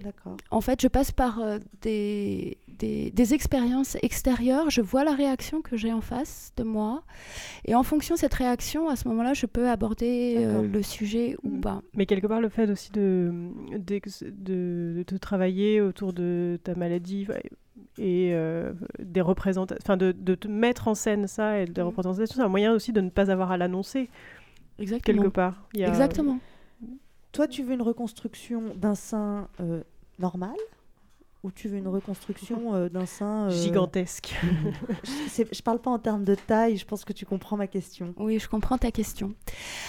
Alors, euh, déjà, la, la question de la reconstruction s'est posée parce que euh, alors, ma vision de la sexualité, de la féminité a changé suite euh, au cancer. et j'ai oui, travaillé sur il faudrait, l'acceptation. il faudrait qu'on puisse te voir en photo parce que tu es en, en- en veste noire, chemise blanche, pantalon noir, je crois. Ouais, pantalon Je suis, noir. euh, j'ai- un costume, une T'as un cravate. costume d'homme, une cravate euh, légèrement défaite, euh, négligemment défaite, euh, tes cheveux très courts. Je pense que tu as des talons hauts. C'est ça, comme- du rouge à lèvres. Du Ah bah, rouge ça- à lèvres et les, on- et les ongles rouges. Euh, voilà, il y a, il y a des- il y a déjà euh, dans ta manière d'être de, base une. c'est Yves Saint Laurent, c'est la C'est- femme Yves Saint Laurent. Exactement, exactement. Ouais, mais là, c'est parce que je, je suis féminisée, mais au moment où mes cheveux ont repoussé euh, et que je ne me maquillais pas les yeux, que j'avais juste du rouge à lèvres, du, du vernis et des talons, pour les gens, il y avait des questions qui se posaient à savoir quel était mon sexe. Et moi, je me suis beaucoup amusée à découvrir euh, ma masculinité, à explorer la masculinité. Euh, donc j'ai fait beaucoup d'ateliers sur euh, les drag kings euh, et c'était intéressant puisque je suis toujours dans l'expérimentation. Mon truc ça a été comment de cette expérience difficile je le transcende et j'explore autre chose. Quelles possibilités me sont offertes avec ce corps qui n'est pas le qui n'est plus qui ne m'appartient plus vraiment, dont je subis les modifications? Qu'est-ce que je fais avec ça? Et donc euh, bah, au fur et à mesure de mon parcours, j'ai avancé. Et donc, j'ai exploré cette masculinité-là. Donc, euh, d'ailleurs, il y a des moments où je ne portais pas de prothèse et je bandais mon autre sein pour être vraiment toute plate. Et pour vraiment, en fait, poser la question à l'autre sur quel est mon genre et quelle va être ta réaction face à quelqu'un dont tu ne sais pas quel est son genre. Alors, en général, j'ai été plutôt bien accueillie aussi. Euh, mais aujourd'hui, aujourd'hui, donc ça va faire deux ans et demi, j'ai exploré ces questions-là et, ça, et j'ai envie de tourner la page. Je n'ai plus envie d'être identifiée comme euh, euh, l'Amazon. tu n'as peut-être plus envie d'être dans l'expérimentation. Tu peux aussi avoir envie de renouer avec euh, une image traditionnelle pour expérimenter autre chose. Oui, mais voilà, donc j'ai travaillé sur la mutilation, l'érotisme et la sexualité d'un corps mutilé. Et repasser par une reconstruction, ça m'a posé. Je me suis posé la question de, au final, euh, qu'est-ce que je vais devenir? Est-ce que je vais devenir une femme avec des seins un peu à l'image de la porn star? Moi, je, enfin, je travaille sur la sexualité créative, donc c'était important. Tu veux des seins énormes, c'est ça? Non, je ne veux pas des seins énormes. Je veux euh, retrouver. En fait, ce qui est important pour moi, c'est de retrouver un volume. Après ce volume-là, euh, je vais travailler sur. Euh, je m'inspire beaucoup de ce qu'a fait euh, Victoria Modesta ou Orlan sur l'art corporel. C'est à partir de ce corps donc, qui va avoir des cicatrices, qu'est-ce que je vais faire? Tu vas en faire une œuvre, si j'ai bien compris, presque. Ouais. Oui, euh, parce que le mamelon, alors j'ai pas envie qu'on m'enlève une autre partie du corps pour me reconstruire un mamelon. J'ai surtout pas envie qu'on touche à mon sexe de femme. Tu vas jouer, tu vas jouer sur les tatouages. Tu vas jouer, tu veux jouer là-dessus, c'est ça? Bah, Je suis en train d'y réfléchir. C'est un parcours. C'est un, un, parcours. Et là, je, sais. je vous vois hocher de la tête. Oui, parce que je suis ravie d'entendre euh, ce mari expliquer ce qu'elle a vécu parce que j'ai vraiment cette idée que c'est un vrai parcours et que c'est une reconstruction subjective euh, essentielle. Et cette question de la sublimation est très importante parce qu'en effet, il faut à un moment imaginer quelque chose d'autre euh, à partir de euh, ce qui demeure et de ce qui s'est transformé. Donc c'est vraiment une œuvre. C'est effectivement faire une œuvre et c'est assez formidable d'y arriver, je trouve. La reconstruction subjective, on en a beaucoup parlé quand on, quand on s'est rencontrés, Roselyne. Mm. Euh, vous m'avez même dit, euh, il y a des femmes qui, euh, tant qu'elles ne sont pas prêtes à se faire reconstruire, ce serait, ce serait une erreur de les reconstruire. Et d'ailleurs, ça, ça se passe pas bien, voire même, vous m'avez parlé d'une femme qui a annulé le matin même son, son rendez-vous. Parce qu'en fait, il faut, il faut vraiment être prête à se projeter dans, dans soi-même, presque, à, à se... C'est plus qu'une projection, c'est vraiment une réélaboration de son existence sur tous les plans. Euh, ça demande énormément de travail, de réflexion, de, dialogue, de parole. Enfin, il faut réécrire son histoire. On revient sur la notion de renaissance mais dont oui, je parlais. Mais oui. Mm. Et c'est très important, en tant que ça, ça n'est pas fait, la reconstruction euh, est un peu caduque, elle ne peut pas être complète. Est-ce que toutes les femmes sont, sont capables de ça? Sont capables, c'est pas, je, c'est pas très gentil ce que je veux dire, mais je trouve que le chemin, le chemin a l'air très compliqué. Je, je, je veux pas dire, moi par exemple, je sais pas si j'en serais capable. Donc c'est pas une question de, de, de, valeur ou quoi que ce soit. Je trouve que le, le chemin a l'air très compliqué. Est-ce que, est-ce que c'est le, c'est l'épreuve qui fait qui fait que qu'on traverse ou est-ce qu'il il euh, y a des femmes qui restent euh, sur le bord et qui, qui, ne traversent pas et qui ne renouent jamais avec, euh, avec un nouveau corps, avec, une nouvelle, avec leur nouvelle féminité, avec cette renaissance?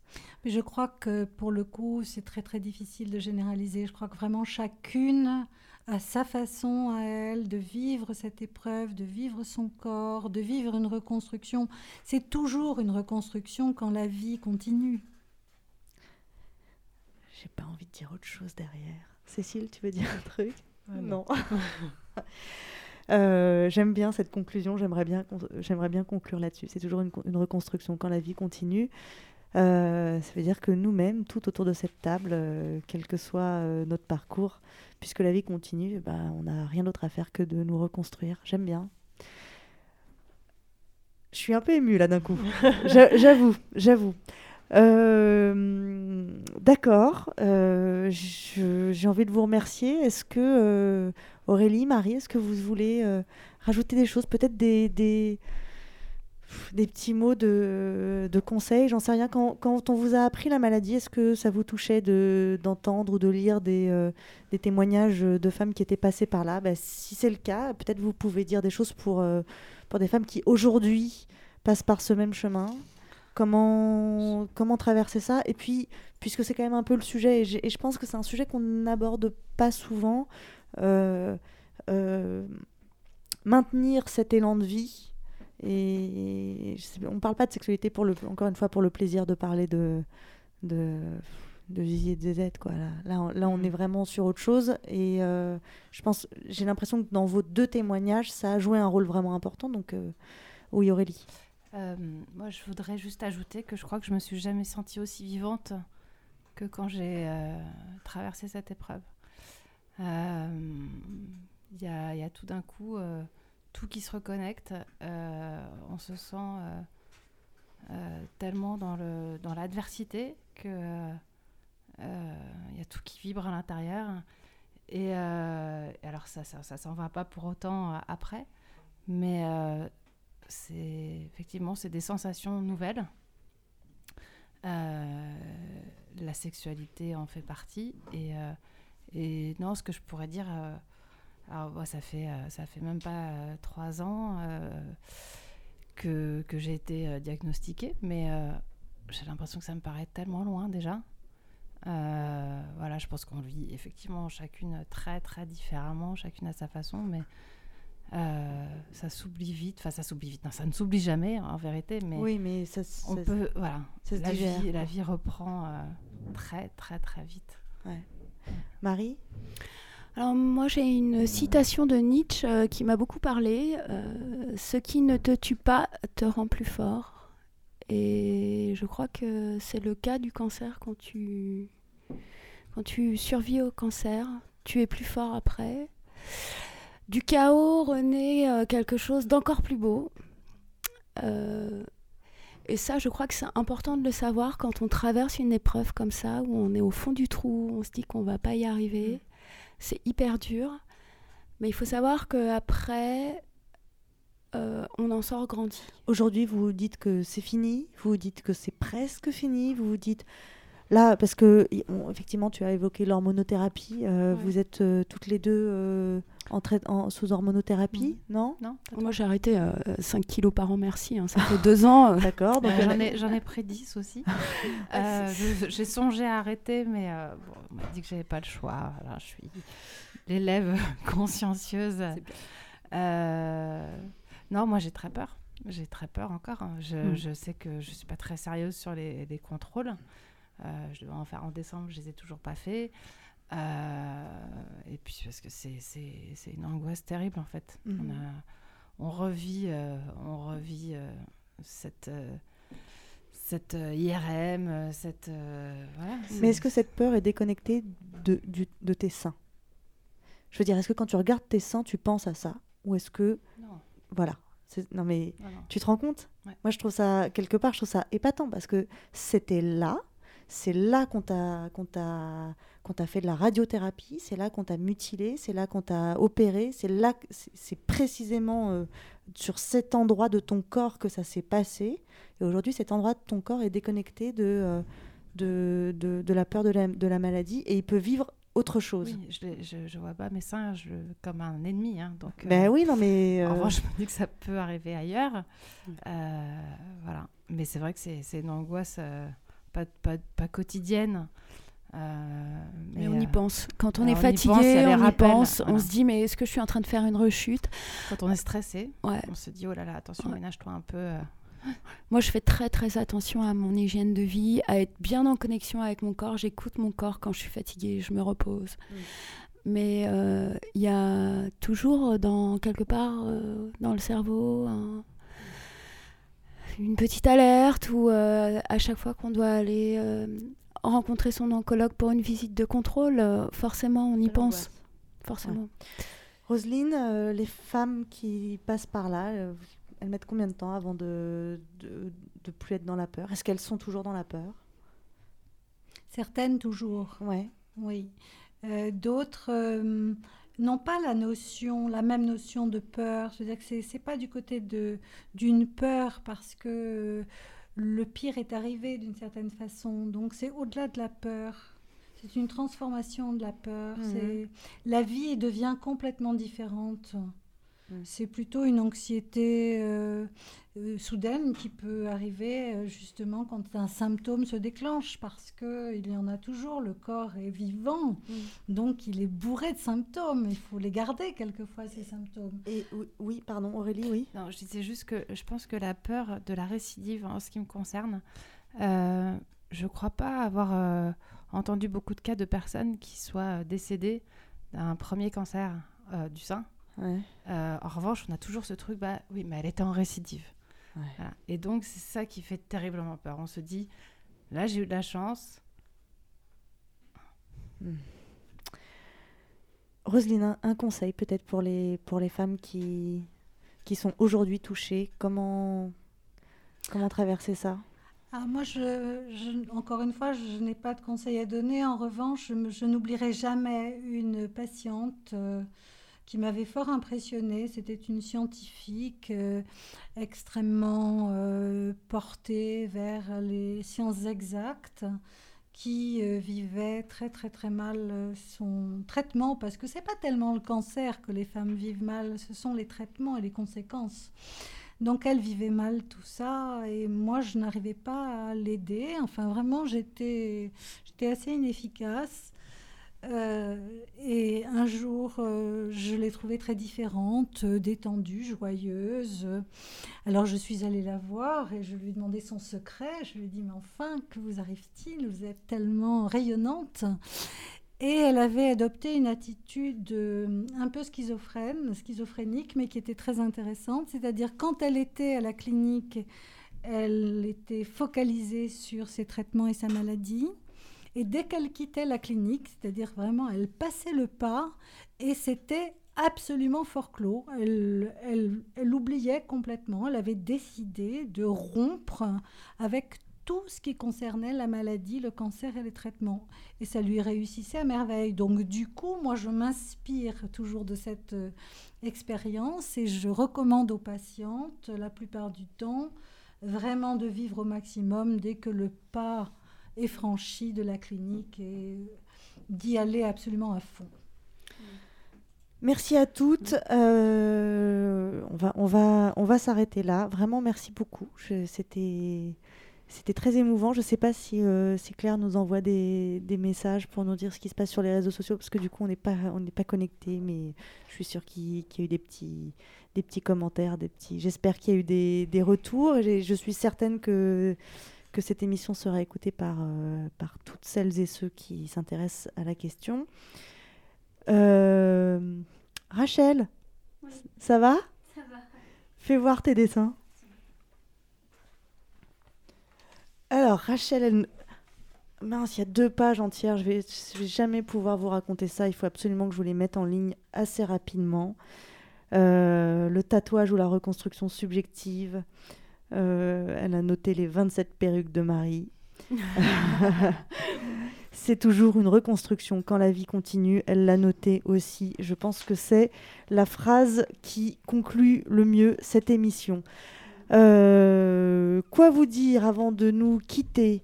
Eh bien, écoutez, euh, bah, vous nous suivez sur le blog du cabinet de curiosité féminine www.cabinetdecuriosité.fr. Culture Q, c'était donc la collection Sans tabou de chez Hachette. Euh, nos prochains ateliers à Paris. Eh bien, à Paris, nous participons le 2 avril à la Nuit des débats. Alors, la Nuit des débats, c'est une grande nuit où tout Paris va débattre. très bien. et donc, nous, euh, débattre, ben, on trouve ça chouette. Donc, on va débattre. Euh, on vous propose le thème suivant. Le plaisir féminin est-il toujours tabou? Point d'interrogation. ce sera co-animé par Alexia Capucine qui anime l'antenne de Toulouse et qui montera pour l'occasion. Donc, euh, donc c'est euh, rien que pour ça, il faut y aller. Euh, et Mrs Rose, je sais pas si on ira, nous, euh, ça dépend. Peut-être peut qu'on a, peut qu'on a d'autres nuits à débattre. Ah, la fête. Ah, il y a une fête en plus, ah, super. On peut imaginer. à Toulouse, donc avec Capucine, le 1er avril, atelier énergie sexuelle féminine, volet 3 explorer son intériorité féminine, donc volet 3, mais je pense que si vous n'avez pas fait le volet 1 et 2, vous pouvez faire le volet 3. À Toulouse, toujours le 16 avril, un atelier d'écriture érotique. C'est un atelier mixte. Et euh, à Paris, le 29 avril, euh, atelier d'énergie sexuelle féminine, volet 2, je crois. Alors les, Parisiens sont en retard sur les Toulousains. Les Parisiens sont en, en, termes d'énergie sexuelle, euh, ouais, clairement. Euh, quoi d'autre? Euh, N'oubliez pas, sur le site, il y a un petit bouton à droite où il y a écrit faire un don. Alors ça veut dire, c'est très simple, ça veut dire faites un don.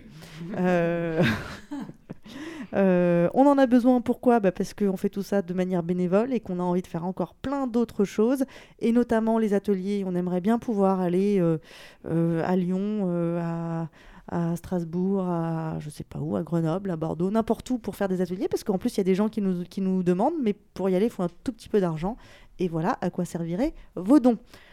Nous, on se retrouve, on se retrouve pour une émission spéciale, exceptionnellement ce sera le mardi 12 avril.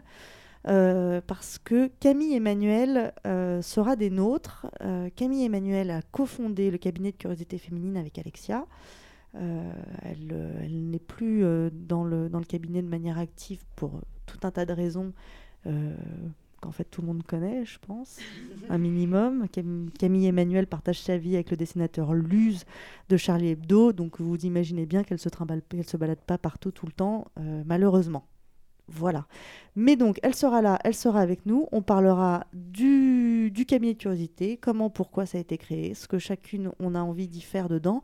Et en fait, assez facilement, ça, ça posera la question du féminisme aujourd'hui. Est-ce que le cabinet de curiosité féminine est féministe? C'est la question qu'on se posera. On se quitte, euh, comme d'habitude, avec la lecture qui fait du bien de Cécile. Ce soir, elle nous lit des extraits de Les écroulements et les fruits du corps d'Abdelatif Lahabi. Si vous aimez les lectures de Cécile, si vous aimez ce qu'elle va vous lire, si vous, li- si vous aimez un petit peu la musique, le violoncelle, même si ce soir elle n'a pas choisi du violoncelle pour accompagner, ne manquez pas, ne manquez pas, fou que vous êtes, le troisième coup d'un soir des amours folles d'Au fond la chose. Au fond la chose, c'est le spectacle euh, dont on vous parle régulièrement, que Cécile a écrit et mis en scène et dans lequel elle joue. Enfin, elle fait tout, ouais, quoi. voilà. Bon, enfin, pas mais elle toute est, seule, elle est pas toute euh, seule. Euh, un spectacle de, de poésie érotique, c'est vraiment, vraiment un très beau spectacle. Les Amours Folles, ce sont trois soirées exceptionnelles euh, au cours desquelles elles ont invité euh, euh, des gens différents.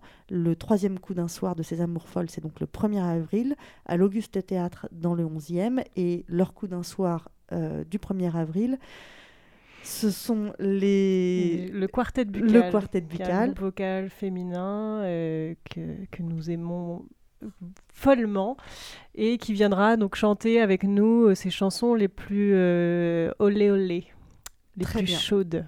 Le 1er avril, à l'Auguste Théâtre, Les Amours Folles d'Au fond la chose. Si vous n'y êtes pas, je le saurai parce que moi, j'y serai. Euh, Ah, venez, ne serait-ce que pour voir Joe. Sauriez-vous seulement me reconnaître Allez, on se quitte avec Abdelatif Lahabi, la lecture qui fait du bien. Regarde, mon amour, ce monde qui s'écroule autour de nous, en nous. Serre bien ma tête contre ta poitrine et dis-moi ce que tu vois. Pourquoi ce silence? Dis-moi simplement ce que tu vois. Les étoiles contaminées tombent-elles de l'arbre de la connaissance? Le nuage toxique des idées nous submergera-t-il bientôt? Serre bien ma tête contre ta poitrine. Et si tu peux, Ouvre ton ventre et accueille-moi au creuset de ta force. Fais-moi remonter le fleuve jusqu'à la source des sources. Replonge-moi dans la vasque de vie et verse sur ma fontanelle sept poignées d'orge en fredonnant la chanson de Fairos, celle que tu chantes mieux qu'elle. Ah, parole, danse-moi, danse-nous. Je te confie ces corps en transe salutaire, ces tumeurs bénignes et non bénignes, ces talismans incrustés dans la peau pour instiller la patience du roc et rendre le sort moins vorace. Je te confie ce cortège hésitant entre frénésie et soumission. Je te confie tambour, crotal et violon suborneur. Je te confie la bouilloire et les aiguières, le chaudron, le feu et ses serveurs. Je te confie la Vierge et les esprits qui l'habitent, son cri multiplié de fausses parturiantes, ses seins aveuglants, ses hanches de bateau ailées fendant la nuit. Je te confie, ô maîtresse imprévisible, les vannes de cette nuit, afin que tu les lâches à l'heure dite sans faiblir sur les ravisseurs de l'aube.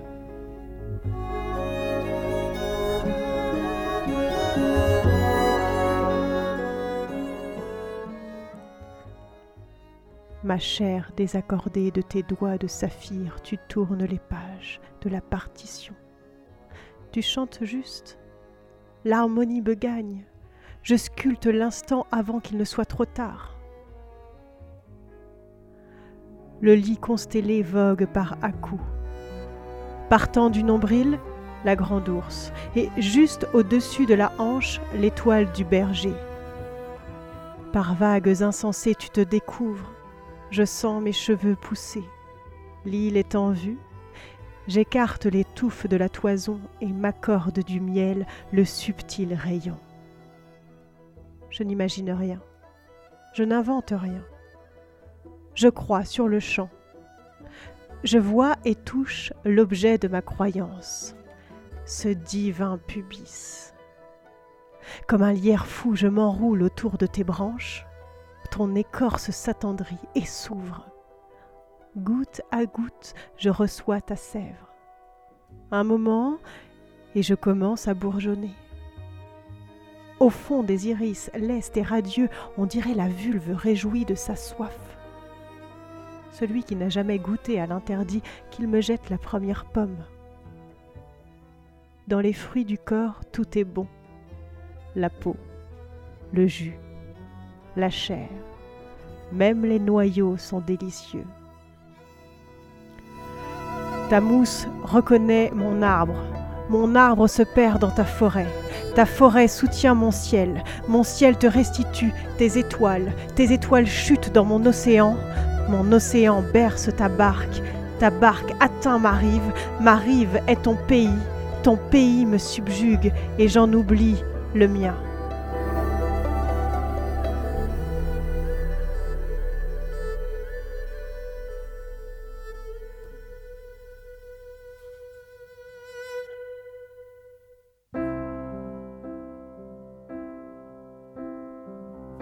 Bruxelles, ma belle, je te rejoins bientôt, sitôt que Paris me trahit, et je sens que son amour est gris, et puis elle me soupçonne d'être avec toi. Le soir, je reconnais, c'est vrai, tous les soirs, dans ma tête, c'est la fête des anciens combattants d'une guerre qui est toujours Bruxelles, attends-moi, j'arrive. Bientôt je prends la dérive. Michel, te rappelles-tu de la détresse de la kermesse de la gare de midi? Te rappelles-tu de ta Sophie? Les néons, les léons, les noms de Dieu, sublime décadence, la danse dépense, ministère de la bière, artère vers l'enfer, place de Brouquet, Bruxelles, attends-moi, j'arrive. Bientôt je prends la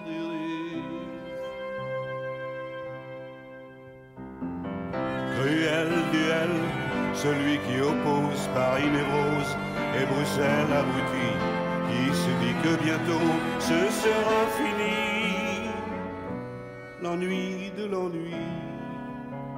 Tu vas me revoir, mademoiselle Bruxelles, mais je ne serai plus telle que tu m'as connue je serai abattu, combattu, combattu, mais je serai venu.